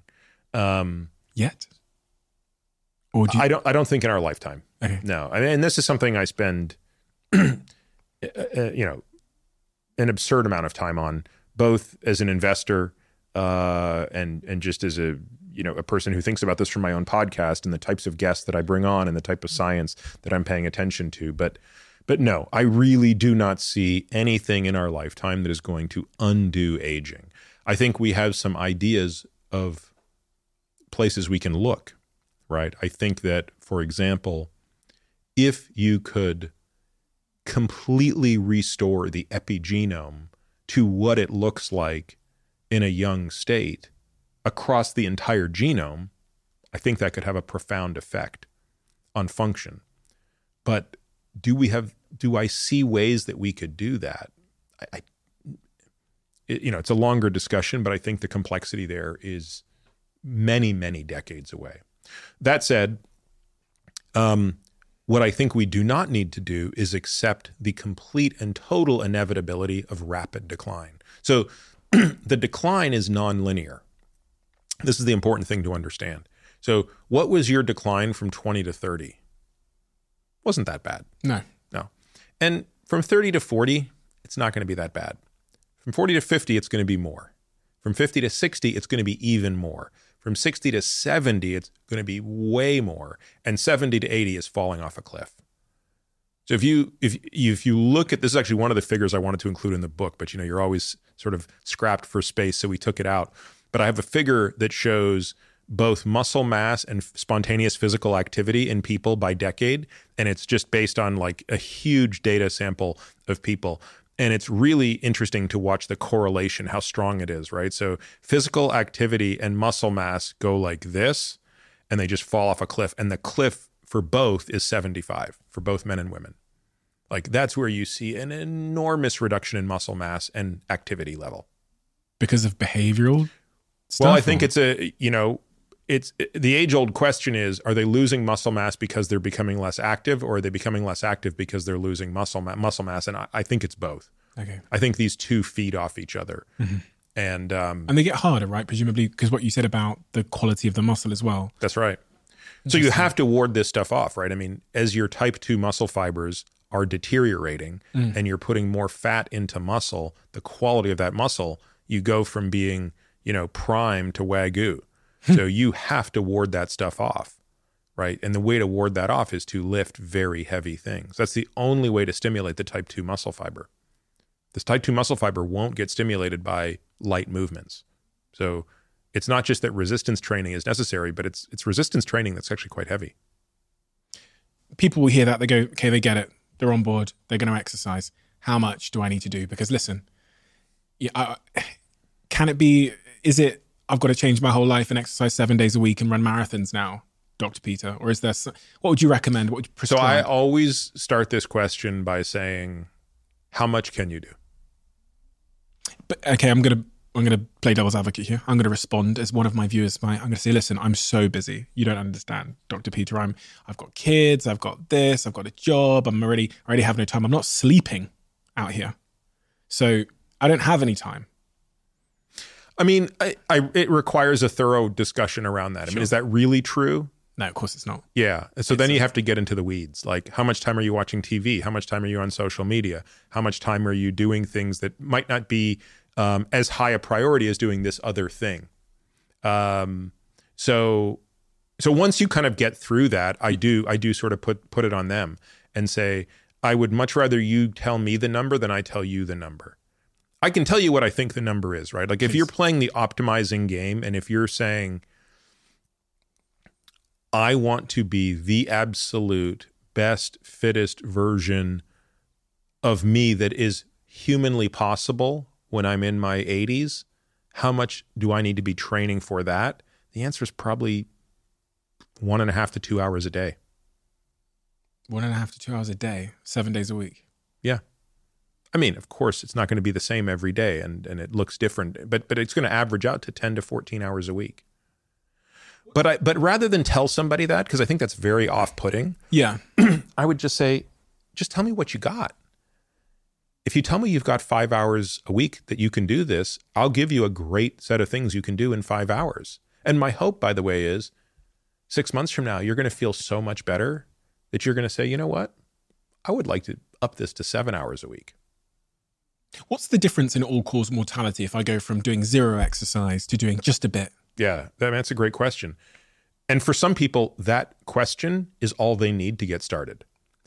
Going from zero activity to just 90 minutes a week is about a 15% reduction in all cause mortality. So I'm 15% less likely to, to die. In any given year, from all causes, if you go from being completely sedentary to just doing 90 minutes a week. Which is only like, what, I know, 15 minutes a day, 12 minutes a day. Yeah, or just, you know, three times 30 minutes a week. That's a huge, that's a huge shifting of very important odds. Yeah. And and truthfully, like I probably spend more time convincing people not on the all cause mortality data, but on the health span data. I thought so. Because people don't, we don't think about a death. yeah, death is so abstract. It really I don't think it I don't think it even sets in until you're in your fifties. Like I, I think it's very it's very hard to capture the finitude of what it means to be a human when you're young. I, I think it's true at all ages, but but I really think it's so much better to just focus on the quality of life you want to live. What do you want to physically be able to do throughout your life? And it's easier in people who have been around aging people Yeah. you know, which again, a lot of people in their 30s, their parents aren't even necessarily old enough that they can fully appreciate it. They might have to think, well, do I still remember what my grandparents were like at the end of their life? And were, was I inspired by them? And if so, that's what I want to do. Great. And if I don't want what they had, which is the answer I think me- most people will have, then what do I need to do to be different? What was it for you? I remember what it was for me. Yeah, for me, it's again, it's I didn't know my grandparents. Uh, I suspect just my training in medicine. Like I, I was around so many people at the end of life that, Like, like, got to see. yeah, it was it was just imprinted early. You are always one decision away from taking your business to the next level. And a decision that's helped me to transform my business is moving over to NetSuite, who I'm excited to say are a sponsor of this podcast. If you don't know already, NetSuite is the number one cloud financial system bringing accounting, financial management, inventory, HR into one platform and one source of truth. It's reduced IT costs because it lives in the cloud, so you can access it from anywhere. And the cost of managing and running multiple systems because it's in one unified business management suite. My team and I don't have to worry about tasks being manual and clunky. And it means that I can be more efficient and to focus on more important things like bringing you the best episodes and guests on this show. So I become one of the 37,000 companies that have already made the move over to NetSuite. NetSuite has extended its one of a kind flexible financing program for a few more weeks. So head to netsuite.com slash Bartlett for a free product tour. Back to the episode. My, I, I told this story once or twice on this podcast before, but I was in Bali walking down some a long set of stairs. When I say a long set of stairs, I mean down the side of a cliff, going down to canoe with my partner. And I was, I was walking down those stairs in the sunshine. It dawned on me that my father probably couldn't walk down these stairs. And my dad is maybe uh, 60, 65. And I thought he wouldn't be able to come down these stairs, which means he wouldn't be able to go canoeing with his family. And we share a lot of genetic uh, information, me and my father, of course. So that was one of those real big moments. And actually, Jack, who films the podcast, he he after I shared that with him, he and we had some guests on the podcast. Um, he shared with me his own moment where he was climbing a mountain. I think last month, weren't you, Jack? And he he got to the top of the mountain and thought to himself, God, like it was such an unbelievable experience for him that he correct me if I'm wrong. It was a, an epiphany moment. You go, I wouldn't be able to climb this bloody mountain with all these people and feel this sense of accomplishment if I. And it's those moments for me where I thought, fuck, this is that's my health span. I want to be able to do this. Yes. You wrote one of the chapters in your book is about stability. Mm. Found that really um, surprising again. I'd never even come across the concept of stability or why it's important. that, that's why it needed an entire chapter because it is a very foreign concept. Chapter 13 stability. Why? Why is it important? And what does it mean? Yeah, I think this is this is the, stability is a difficult thing to explain. I mean, you can sort of talk about it technically, right? Stability is the capacity to transmit force from the body to the outside world and from the outside world back to the body without injury. So, anytime you're taking a step, you're applying force to the ground. That's what's allowing you to walk forward. So you apply force to the ground, the ground applies an equal opposite force to you. That's Newton's law, and you move forward. Um, when you're running, why are you going faster? You're going faster primarily because you're applying more force to the ground, mm-hmm. and therefore the ground is applying more force to you, and that's propelling you forward. The difference between me and Usain Bolt, among other things, is his capacity to apply force to the ground is two and a half times my ability to apply force to the ground. So, in all that force, how do you make sure that the action of the force mechanism is all for the desired purpose, in this case, propulsion, and not for undesirable purposes like leaking of energy, which is what it feels like when your knee hurts when you're walking down the stairs or your hip or something like that.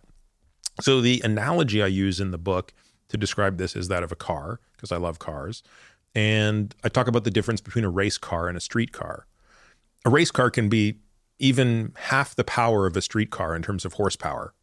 But because it's smaller, lighter, and has a stiffer chassis and slick tires, much more of its power is being delivered directly to the road without slippage or energy loss, and therefore it's going faster. And so, this idea is a very important part of aging. So, most people who have some sort of chronic injury it can really be traced back to an instability, whether it be an instability of their scapula, and that's why they really have tennis elbow, or an instability in the, you know, in, in their abdomen, in their lower back, and that's why they have back pain, instability in the feet that translates its way up into knee pain. All of these things matter greatly. And a big part of how we train is making sure that we do exercises that bolster our stability. Again, this feels very um, relevant to me because I'm currently got a grade three tear in my hamstring, got a groin problem. So I'm on physio for the grade three tear. How did you tear it? Um, playing football. Mm. But I have a couple of suspicions surrounding it because uh, about a month before I got the foot pain that they call plantar fasciitis. Plantar fasciitis. So I went to the, I think it's called a podiatrist, yeah. and I got my foot x-ray things done where they give you the insoles. And then following that i got loads of injuries. Um, i think my hypothesis is that i took these insoles put them straight in and then proceeded to do two hours of football basically running a day. And i think something in me just broke because i suddenly got all these inju- injuries. And then i was meant to be playing at old trafford manchester united's football ground in front of 70000 people. And the day before in training i got i pulled my hamstring. Um, and i and i and i think the, everyone's been speaking to me about my injury and saying, well, you know, maybe it was something in your lower back and maybe this and maybe your feet went whatever. Um, kind of rings true to what you're saying about stability. I clearly have something which is not wasn't wasn't prepared for me to suddenly start training for two hours a day, um, and everything started breaking. Well, and and look, I mean, it's it, it's hamstring injuries are very stubborn injuries, um, and a lot of people are really imbalanced, right? Much stronger quads than hamstrings. Um, I, my personal take is, and I'm sure I'm going to really upset some podiatrists here. I think that um, that insoles, foot inserts, uh, arch ins- arch support probably should be reserved only for some people, and most people actually need to learn to strengthen the intrinsic muscles of the foot, and that that's the issue that's underpinning the plantar fasciitis. And once you have a, because by the way, your foot is not that much different from your hand in terms of the amount of musculature in it. And yet, if you think about the dexterity that you have with your hands and the strength that you have in your hands, I think you'd be surprised at how weak your feet are. And I don't just mean you, I'm not singling you out. I mean, I think this is true for most of us um, because shoes really shield us so much from what our feet should be doing. So, um, yeah, I think I think your hypothesis is actually probably spot on, and I think what you really need to do is strengthen your feet so that your arches um, can can self support. um, and that you can sort of regain the springiness that is that is within your feet. I spoke to Dr. Daniel Lieberman about this. Yeah, well. yeah. He said the same thing. Yeah. He said your feet were too weak. And it makes perfect sense to me because I do not think about, I always think in terms of my ancestors. And I think my ancestors didn't walk in these cushioned Balenciaga shoes. They were out barefoot, Yeah. building up the strength. And so when I went from my cushioned Balenciagas to suddenly training two hours a day on feet that just didn't have the muscles, of course I, I, I pulled loads of, I had all these issues. And so I actually changed my footwear and I've, I don't have the insoles anymore. And I'm now us- using those, those Vivo barefoot Yep. Yep. shoes. Do you Yep. recommend those? Do you think they're good? I do. I really. Th- I mean, again, I think there's lots of companies that make them. I wear a brand called Zero, like X E R O, um, and and but the Vivo Barefoot's a great brand, and I yeah, I think that a minimalist shoe is a great way to go. I, I have the luxury of basically working from home, so I'm pretty much barefoot 24 seven. I I work out barefoot at my own gym. like I, I'm I'm in my and then when I do my activities like my rucking and stuff like that, when I'm outdoors, like I'm you know I'm in a wide toed shoe that is uh, you know at most would have maybe an eight millimeter uh, um, increase in heel. But yes, minimalist shoe. Now, one thing to keep in mind is if you're transitioning from big shoe to minimalist shoe, don't do it all at once. So um, you can also injure yourself in the right shoes if it's too much too soon. They did say that to me when I bought them. Yeah. They said just like sort of ease yourself in because you need to build up the, the muscles in your feet. Super interesting. No one's ever spoken to me about this before, but um, I just find it so. I'm like, why didn't anybody tell me this about I mean, we do a lot of things. If you think about it, like think of all the things we do to kids at such a young age that set them down the wrong path, right? Like we put them in big shoes when they're little. We put them in desks to sit down in class, Hmm. and we take away a lot of physical activity. Comfort. We prescribe comfort to everything and ease, Yeah. convenience. Have you read The Comfort Crisis by Michael Easter? No, Oh man, such a such a fantastic book. and it talks about this. Oh yeah, I mean it's really the whole thesis of the book, right? Is that we have engineered discomfort completely out of our lives, and uh, it's a you know it's an enormous problem, uh, both for our physical and mental health. The answers are actually quite simple when you reflect upon it and you go, you know, how are we born to live? We're so far away from how we were born to live. And if I just followed more of um, the instruction manual of my ancestors, maybe I wouldn't have all of these kind of, you know, modern issues with that comfort in many many respects has caused me. But it's tough because you have to sort of think about what is the. There are a lot of gifts that come from the modern world, Hmm, yeah. right? And like, I don't think you would want to go back in time a hundred years and be alive. I probably wouldn't live very long, would I? Either. Yeah, I mean, and let's let's even make it less than that. Like let's say even 70 years. Like you know, once we're through this sort of infectious pandemic stuff, right? Right. Like would you know, would we really want to go back and be alive 70 years ago just before World War II? I mean, I I wouldn't. Like I yeah, they had electricity and stuff, but I I like the modern world. Uh, but there's a huge set of responsibilities that comes with the modernity of our world today food is so abundant today. I mean, these people did not struggle with obesity because they weren't surrounded by really tasty, hyper hyper palatable, calorie dense food in total excess. We mm-hmm. are.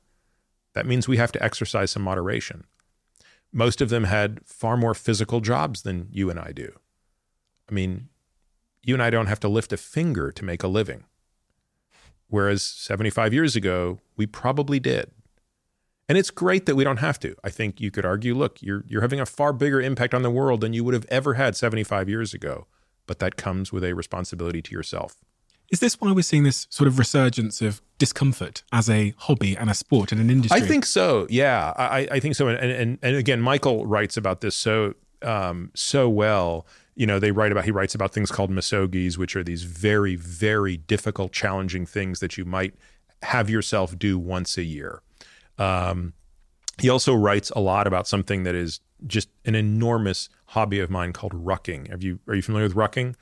So rucking is something that I, I think it was st- probably started by the military, and it's really how the military does the great majority of its conditioning, and it's walking with a weighted backpack. Um, and I mean the the military will do this. They might go on a 24 hour ruck where you're carrying half your body weight. So picture you carrying in your case, right, like close to 100 pounds on your back for a day.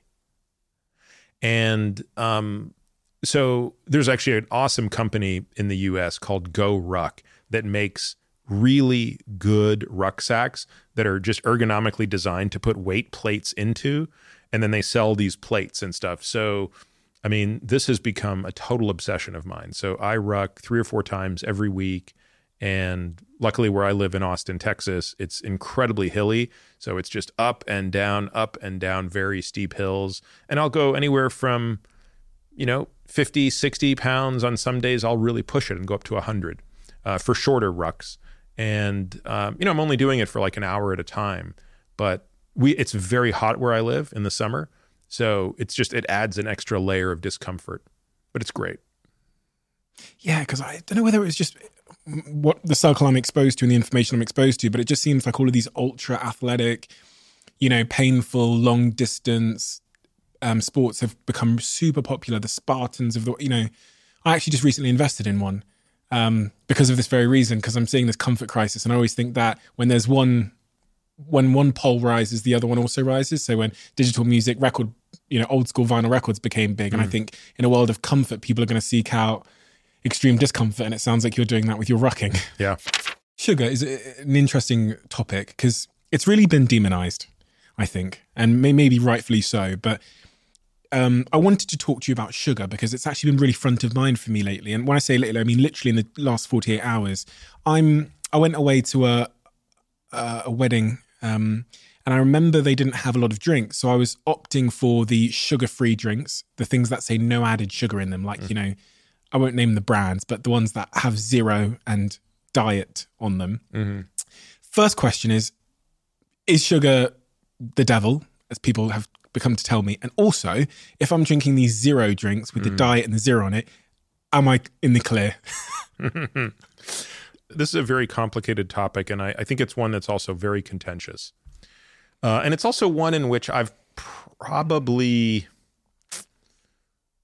my thinking has probably also evolved as as as the science I think has kind of evolved. So let's start with what I don't think anybody disputes.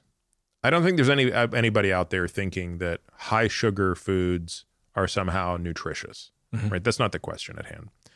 The question is calorie for calorie is sugar somehow different from let's just limit it to other sources of carbohydrates.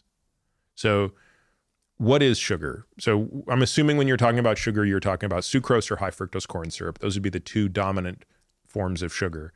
But just to demystify it, sucrose, which is the white powder you would put in your coffee or tea, that's just one molecule of glucose and one molecule of fructose stuck together. That's table sugar.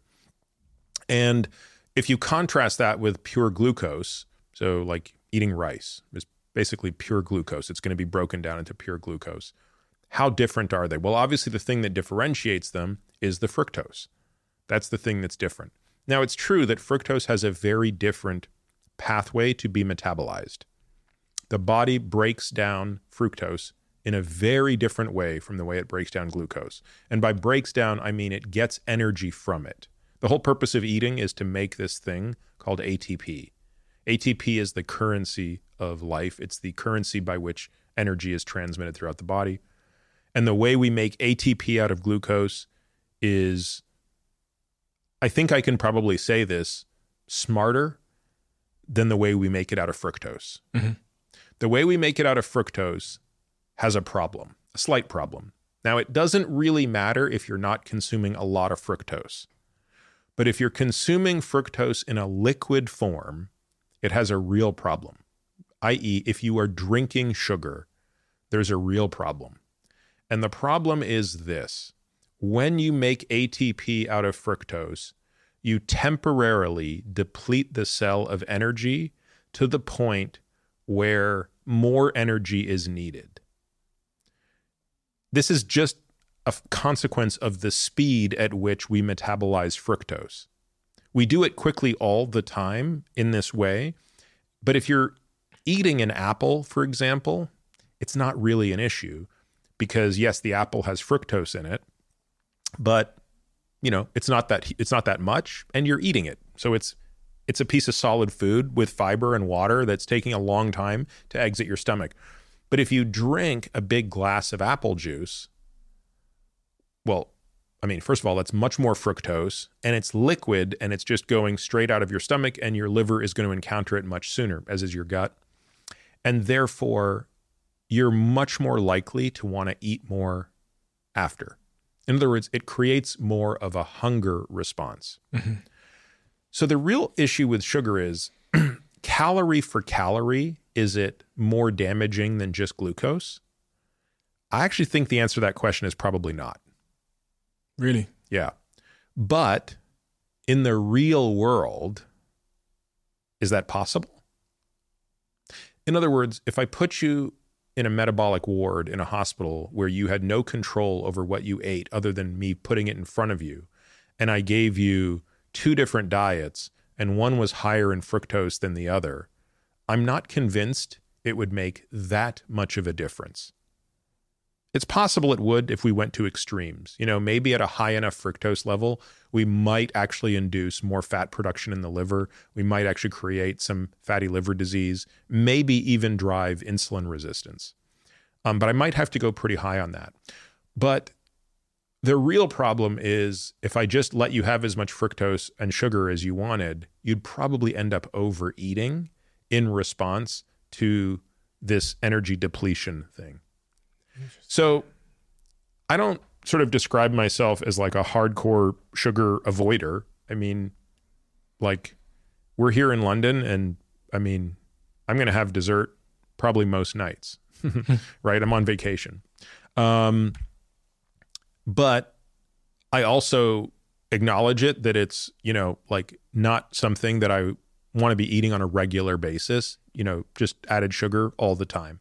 Um, I don't drink sugar sweetened beverages. That's definitely a place where I draw a line. So I think there's something about liquid sugar that is more problematic than solid sugar. Um, so I'd rather eat my sugar and um, at least have the benefit of it being more slowly absorbed than drink it. Um, What about those diet drinks though? yeah, so I look, I don't drink them personally very often. Um, and in part that's I think due to a little bit of uncertainty I think we still have about their impact on our metabolism through our gut. I think there's I think there were emerging data that suggest that at least certain non-nutritive sweeteners like things like um, well in the US it's like NutraSweet I think um, um, it's aspartame is the underlying uh, agent or saccharin um, or sucralose I think there's some some suggestion that the effect that they have on the bacteria on your gut might be detrimental to your health. I, I think it's too soon to really say that, but my view is Don't take the risk. well, I don't need to, I suppose. Okay. Like I'm, I'm, I love soda water. Like I love carbonated water. So I'm just happy to drink that. But I'm sure once a month I'm going to have a diet coke or something. But it's not a regular thing. But I, but I will say this: when I see people who are struggling, for example, with weight loss, and they're drinking four diet cokes a day, one of the first things I'll do is have them stop completely and replace that with just water or sparkling water. Why? Uh, I'm not sure. I, I just empirically have seen, even though they're not getting any calories, that A, either it's impacting their eating behavior when they're not drinking the Coke, uh, or maybe it's having some negative impact on their gut that is that is impacting the way they're metabolizing their food. This is this is rather unscientific at this point, but it's just empirically is something I've observed. Everyone cares about weight loss.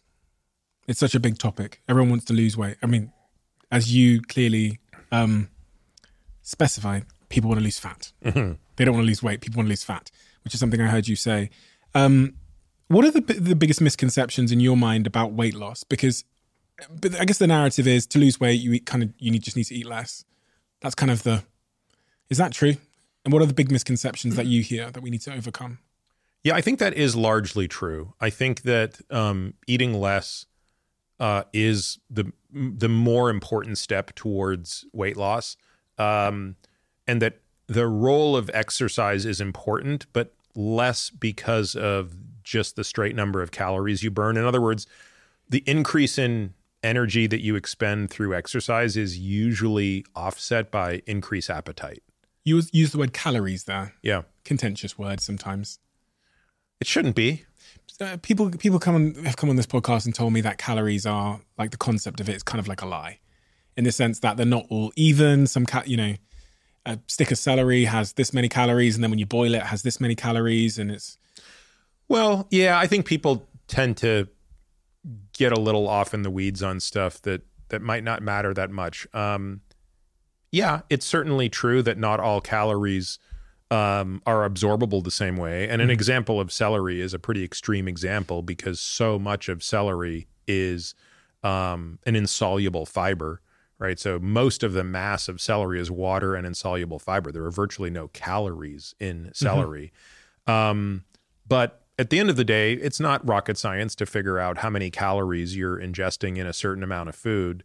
And the truth of it is, if a person wants to lose weight, as you said, what they really want to do is lose fat mass. There's I've never met anybody out there who says I want to have less muscle.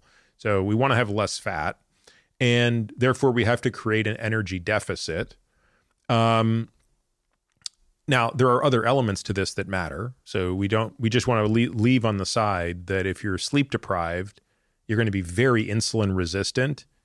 It's that's a much easier path to being overweight not sleeping. not sleeping right so you you can't correct a weight problem without correcting a sleep problem What about a stress problem? yep that's even harder to correct because it's harder to measure but yes hypercortisolemia high stress makes it very difficult to lose weight My my partner said this to me this weekend. She was trying to figure out how, in one stage of her life, when she was, in her words, eating very very healthy food, she says, "I still wasn't losing weight," and she she hypothesized in the car as we were driving that she thought it might be to do with her stress levels at that time in her life. And I, I remember thinking, "Oh, that's an interesting hypothesis." Yep. So high stress, poor sleep, inactivity, all of those things will make it very difficult to lose weight, even in the presence of whatever perfect diet you're on.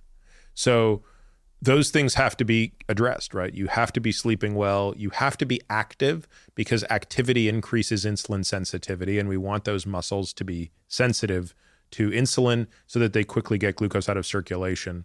And also, exercise increases the sensitivity of your brain to what are called satiety hormones, the hormones that tell you when to stop eating.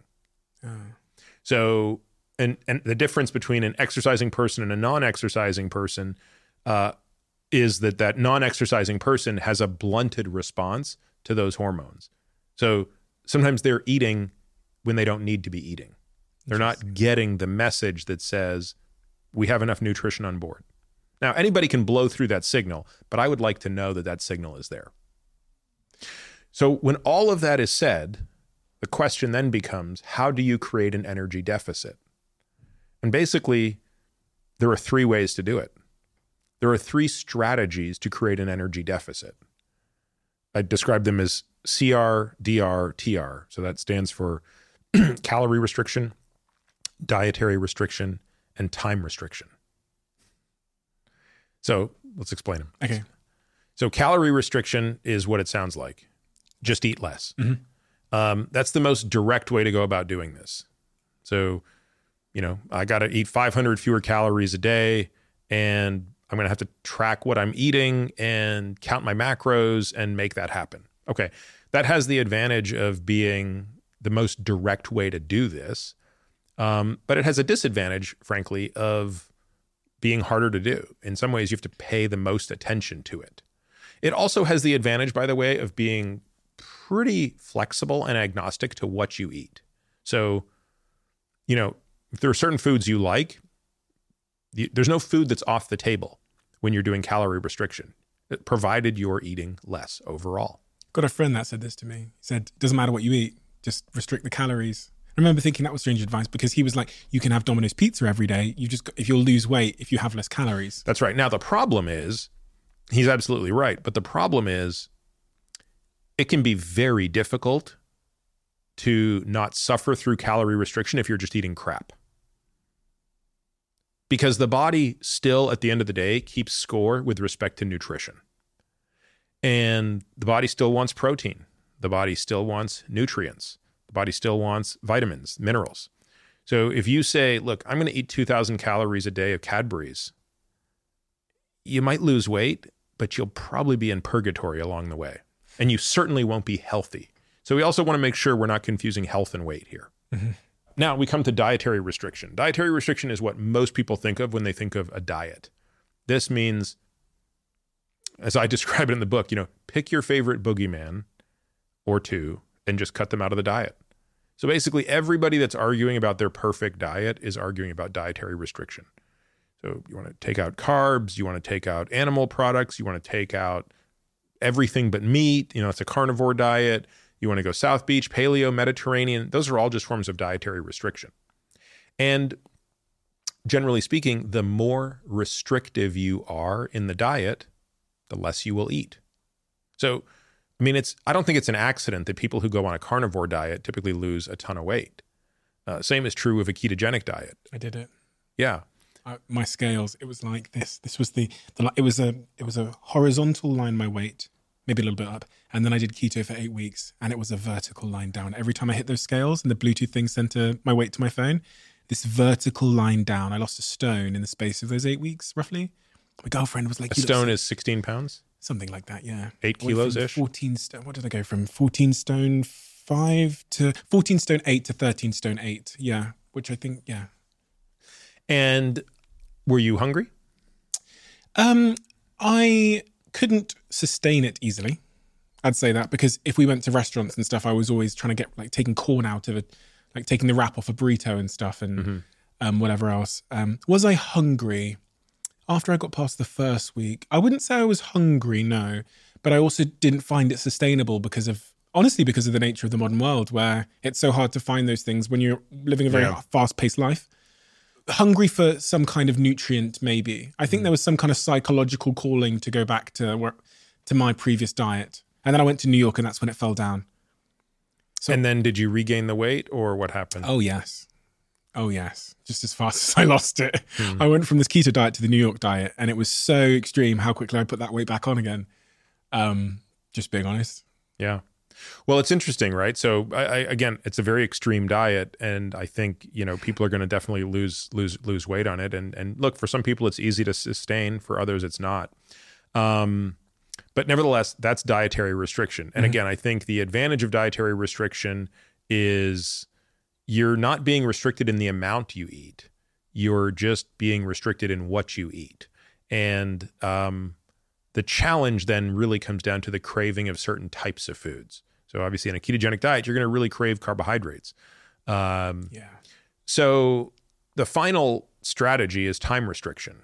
And people call this intermittent fasting as well. But it's basically saying, all right, how about I create a smaller window in which I eat? So I'm just going to allow myself to eat, you know, from noon to 8 p.m. or 2 p.m. to 8 p.m. or 2 p.m. to 6 p.m. And the narrower and narrower you make that window, the more likely it is that you will induce a significant caloric deficit and therefore you will lose weight. do you, what do you think of fasting do you fast Uh, not anymore, um, at least not deliberately. Uh, I mean, I sometimes end up fasting just by the nature of whatever I'm doing. But um, again, fasting has a lot of advantages. It's conceptually the easiest by far. I think it is just the easiest to execute on. And because for most people, it's just easy to not eat for a period of time and then have no restriction when they are eating. Um, I think the biggest challenge of fasting comes down to protein intake. And protein is, in my view, obviously I write about this in the book, the most important macronutrient, the one we need to be paying the most attention to. And when you are intermittently fasting, it is very difficult to get the right amount of protein in and um, in the right doses. And therefore, it's the most difficult to maintain muscle mass. And we always have to remember that, you know, if we're losing weight, we still want to be able to maintain muscle mass. We want to just lose fat mass and not lose both. I'm fasting as we speak. Um, I haven't eaten today yet, and it's I think it's just after six. The reason for that is because before this podcast, I realized that if I eat before I have a conversation, my brain doesn't work. It feels like, and I, having spoken to some experts, the energy rushes to my gut. So I can't I can't speak as well and I can't think as well. So I ordered the food just before you got here, and then I said to my assistant, I can't eat it, and and within an hour of you, so I'll eat it after. But yeah, the, the health benefits are one thing, but the cognitive impact as well has been quite quite big for me. Um, so you don't fast. Not, Not- not- not I, I used to fast a lot. I mean, I used to do days and days at a time. Alcohol. The thing I wanted to talk to you about. Hmm. I'm thinking of quitting. What is the um, what is the advice from a doctor like yourself about alcohol? And do you drink? I do. It's a very interesting topic. So I and it's so long that I I don't want to I don't want to spend another hour on this because I'm sure that's not the answer anyone is looking for. I will say this: um, alcohol, ethanol, which is the alcohol we drink, is toxic. Um, its toxicity is nonlinear, so its toxicity kind of goes like this, meaning at low levels, it's just a little bit of an increase, but the more you drink, the more it becomes toxic. So, um, you know, for most people, there's not an appreciable amount of toxicity at one drink a day, but you know, two, three drinks a day starts to become quite toxic. But there is no dose of ethanol that is helpful. So the question becomes why is there so much epidemiology out there suggesting the benefits of modest alcohol intake? So there's this thing in the alcohol research field called the J curve. The J curve, so picture a J curve for all cause mortality. It means that at total abstinence, mortality is here. But as you drink a little bit, the mortality goes down before it really rises sharply as you increase the drinking. That's what the epidemiology shows. And It goes down. Well, again, epidemiology is fraught with many limitations, especially epidemiology of nutrition. Okay. It's much worse than the epidemiology of, say, exercise or infectious diseases. And proponents of alcohol argue that, and they might be right to some extent, that there are some pro social benefits of alcohol. Mm-hmm. Alcohol, at least in the form of red wine, is also potentially something that comes with some antioxidants and things of that nature my view is that that literature is highly flawed and that that literature is confounded by a negative survivorship bias and it's confounded by the fact that ne- that non-drinkers often have a health reason for being a non-drinker. And in other words there are people who are completely not drinking because of a health reason that's forcing them to be not drinking and people who drink and die as a result of it dilute the pool of data that we have of the toxic effects of alcohol as time marches forward. So it's a long winded way of saying I think anybody who's thinking about not drinking should absolutely engage in that. There's no health benefit to be drinking. Um, you asked me if I drink. The answer is I do, um, but I don't drink if it sucks. Like, in other words, I, there has to be a good reason for me to drink. So my my sort of mantra is don't drink on airplanes. Like they always just have crap alcohol. What's the point? Right? Like if I'm going to drink, if I'm going to have a glass of wine, it has to be really good. I don't have a hard time opening a bottle of wine that I bought and deciding, actually I don't like it that much and pouring it down the sink. I'm not going to drink it because it's there. Um so that's that's kind of how I think about it. Now there are a couple of rules I think that make drinking less toxic. So, rule number one is really try not to have more than one drink in a day and definitely not more than two. Hard rule there for me. Second is I do not want to be drinking more than three hours or less than three hours before bed. In other words, I do not want alcohol to negatively impact my sleep, which it has a devastating consequence on my sleep.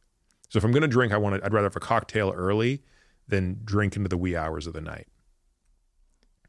Sleep's really important to you, isn't it? For sure. Super important to me as well. Yeah. It's been life changing. This little whoop thing. Yeah, yeah, I, I see that. there. Absolutely changed my life. It's the first And you've look at. probably noticed how your Whoop score changes with and without alcohol in your one system. One glass and it's all flashing red. And it's it, the the first time that happened, I had one glass of wine and I woke up the next day and my my vital signs, my heart rate variability was flashing red, and it literally says, "Did you have a drink last night?" on the thing. I, it changed my life. Yeah. It changed my life forever. And honestly, I'm absolutely obsessed with sleep in a very healthy way. Some people think, "Oh, that's." You know, you might be waking up and feeling bad. No, I look at it, and if I've if I've not slept well, I'll adjust my day accordingly. Um, you you share some stats around sleeping in the book, What are, what what is the stat or the two stats that changed your perspective on sleeping, or that really you would you would tell someone if you're trying to convince them of the importance of sleep? It's so interesting. I'll tell you, it's not even a stat. I think it's more of it almost goes back to the type of discussion you'd have with somebody like a Daniel Lieberman, right? Thinking about this through the lens of our ancestors. So, um, I, I I was always someone who deprioritized sleep. Um, you know, very busy person, uh, high energy, didn't really seem to need that much of it. Uh, even in high school, uh, was sort of always go, go, go. And, um, you know, at one point I was sort of having a discussion with a with a colleague about sleep, and I was making the argument that like I didn't really need any of it, you know, and um, I almost, you know, made a point like it, it's almost a shame we can't just work our way out of it. And and he sort of posed to me in a very Socratic way, well, you know, given how evolutionarily unwise sleep would be, right? Mm. You are unconscious for a third of your life, and we we know that our ancestors slept on an average of about seven to eight hours every 24 hours. They didn't do it always straight away, but we know that they're sleeping basically a third of their life. Um, that's a time when you can't forage for food. You can't defend yourself against predators. You're not mating. Like, there's nothing from an evolutionary perspective you're doing. Those are the three highest priorities of evolution, and you're not doing them. Why would evolution have kept this thing around? Like, and by the way, why has no species figured out a way out of it? and I think through that lens, I was sort of like, huh, yeah, interesting. Maybe this thing does matter. So in some ways, I think that's probably one of the most powerful things that you can hear.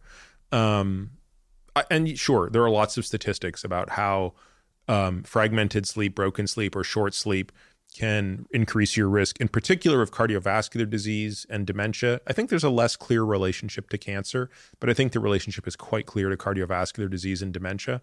Um, in addition to insulin resistance and obviously, therefore, weight gain. So for people, even if you're just coming at this through the lens of of of weight, mm-hmm. uh, or or excess body fat. I mean, that's probably motivation enough for many people.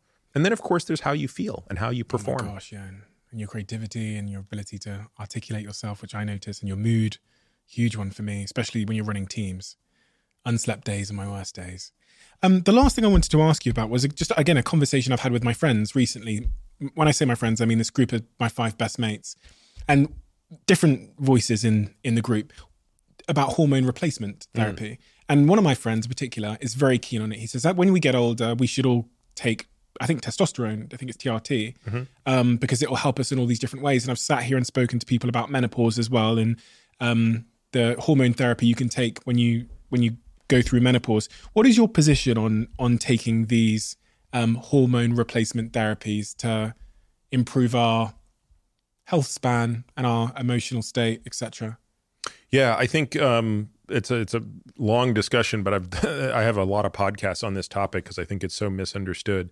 Um, you know, we have a lot of data on the use of testosterone replacement therapy in men, um, and while I think it is generally overprescribed, and I think generally, at least in the U.S., men are receiving TRT far too early in their lives. Um, I think the the data for responsible use of TRT uh, are very positive. So uh, the risk, uh, you know, again, historically, the risk would be increased risk of prostate cancer, increased risk of heart disease. Those have not borne out. Again, at physiologic doses, a very low risk proposition that comes with many benefits. Uh, most notably, of course, being benefits of body composition, but also insulin sensitivity. Um, I think the cognitive benefits are a little more controversial, not entirely clear that testosterone replacement therapy preserves cognition uh, as we age, but it hasn't been studied perfectly. So it's I think that's a bit of a TBD. As far as estrogen and uh, progesterone replacement therapy or hormone replacement therapy for women, uh, I think this is unfortunately a very controversial topic that shouldn't be. Uh, I think it's it, anybody who's really scrutinizes the literature here, as opposed to just chooses to believe what they were told, um, has to come away believing that it's a net positive for women especially women who are symptomatic, right? So women who are having hot flashes and night sweats as they're going through menopause, they benefit enormously from hormone replacement therapy. And in the case of HRT for women, the estrogen is so important as it protects their bone density. So women really go through this risk of osteopenia and osteoporosis when they go through menopause because their bones get weaker in response to estrogen loss. So being able to restore that is is so important. And then of course you have all of the sexual side effects of mm. menopause as well that are ameliorated by estrogen. Another thing that hasn't been yet completely well studied, but I think is becoming increasingly of interest in the United States is the use of testosterone replacement therapy in women as well. So most people don't associate testosterone with women, but it's actually a very interesting statistic that women have 10 times more testosterone in them than they do estrogen. It's just that estrogen is the dominant hormone for their sexual characteristics. So we mostly just think about their estrogen and progesterone, but we should never ignore their testosterone because A, it's 10 times more abundant than their estrogen, even though it's 120th as abundant as it is in a male. But it still plays an important role in muscle mass, mood, and libido, and sexual function, orgasmic function, all sorts of things. So um, we think a ton about all of these hormones in our patients. And um, I think um, you know you just have to make sure that if you're going down that path you're doing it with a doctor who really understands it because there are some real big mistakes that can get made especially in young men who end up on a high dose of testosterone and they haven't been told that hey by the way you know a couple years into this if you're on a high dose of testosterone you're going to lose the ability to make your own. And you're not going to be able to make sperm either. And Really? you can imagine imagine being 30 having you know some doc in a box put you on a boatload of testosterone. And then when you're 35 you're like yeah i think me and my wife want to have kids. And you're like nope that's not happening.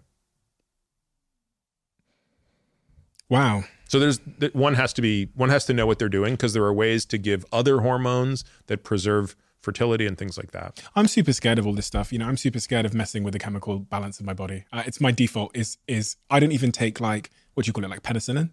If I'm if I have excruciating pain somewhere in my body, I won't take any medicine because I'm because I always ask myself the question, what's the cost? Yeah. There's always a cost somewhere, and I don't think we think about that enough. And one of the things, obviously, happening at this chapter of my life is my hair is going to recede, and I'm watching as my friends all battle this in their own ways. Some of them are doing the testosterone shampoo, some of them are taking pills for it. I am, I've surrendered. It's going back. I don't care because I'm too scared to mess with my chemicals. I don't want my libido to go. I don't want to not be able to have no you, kids. actually I'll, I'll just share one last interesting story with you so there is um, a, the, the most common drugs that are the most common pills that are used for treating that are called 5 alpha reductase inhibitors so again i don't know what their names are in the uk but in the in the us the two drugs are finasteride and dutasteride for receding hairlines. yeah Okay.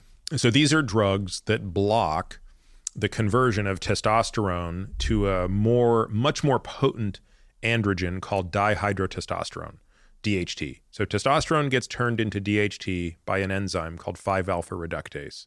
DHT is the hormone that's driving hair loss. Mm-hmm. So, understandably, if you take a drug that blocks that enzyme, you will make less DHT, you will have less hair loss. Um, and these drugs do work, but a relatively small but not insignificant number of men who take these drugs have awful side effects. And the scariest part is it appears that a subset of those men do not uh, lose the side effect, even if they stop taking the drug. And the side effects are very sexual, right? So these are, you know, difficulty achieving orgasm, loss of libido, um, and and you know, so it's a very controversial topic, um, but I think it's something that we definitely want to make sure men are aware of when they're taking high doses of these hormones. That is exactly why I'm not taking them. That is exactly why I'm not taking them. I'm just always scared. I have that default, man. Messing with the chemicals in my body. It- there's no free lunch in life, is there? No. Your book is amazing. Um, your book is really, really amazing. Um, very, very comprehensive. You took many, many, many, many, many, many, many, many years to write it, and it's really an anal- amalgamation of all of your insights, your podcasts, your your genius, and your lived experience and your perspective. It's a wonderful, wonderful book that I highly recommend anybody who's interested in the subject matter we've talked about today going goes and gets. There's so much more that we could have talked about in there. If anybody wants the more, and more detail on all the stuff we've talked about, the book is the place to go. We have a closing tradition on this podcast where the last guest leaves a question for the for the next guest, not knowing who they're going to leave it for. Um, and I don't get to read it until I open the book. So the question that was left for you by our last guest, they don't know who they're leaving it for. So um, this is also the longest question I've ever seen. In this new age of AI, when humanity has logic machines that will outlogic humans, how are you going to help humanity lead with love? What is your purpose as a human in a world where AI is contributing to life? Hmm. I think my answer is going to be very uninteresting because I have relatively low um, expectations that my life will matter that much in the new world. So I think that the most important impact I will have is on my kids. I think this is probably more about the world my kids will inherit. And therefore, I think the most important thing I can do is ensure that my kids are um, as well adjusted as possible um, and as curious, as intellectually curious as possible. And so, whatever I can do to sow those seeds is probably going to have a better impact on the humanity of the world than anything I would do. Thank you.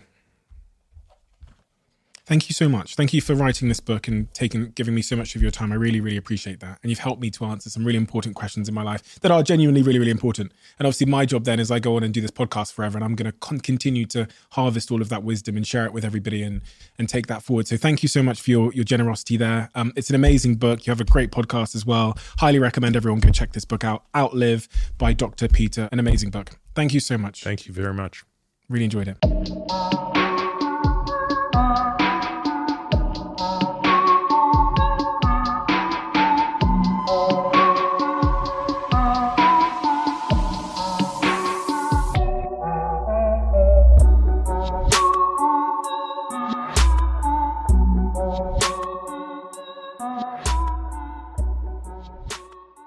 You are always one decision away from taking your business to the next level.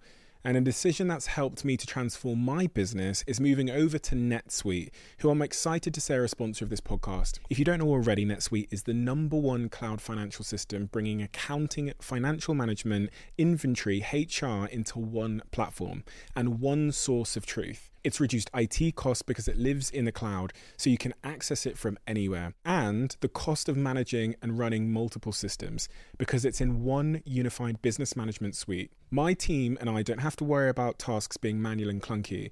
And it means that I can be more efficient and to focus on more important things like bringing you the best episodes and guests on this show. So I become one of the 37,000 companies that have already made the move over to NetSuite. NetSuite has extended its one of a kind flexible financing program for a few more weeks. So head to netsuite.com slash Bartlett for a free product tour. Back to the episode.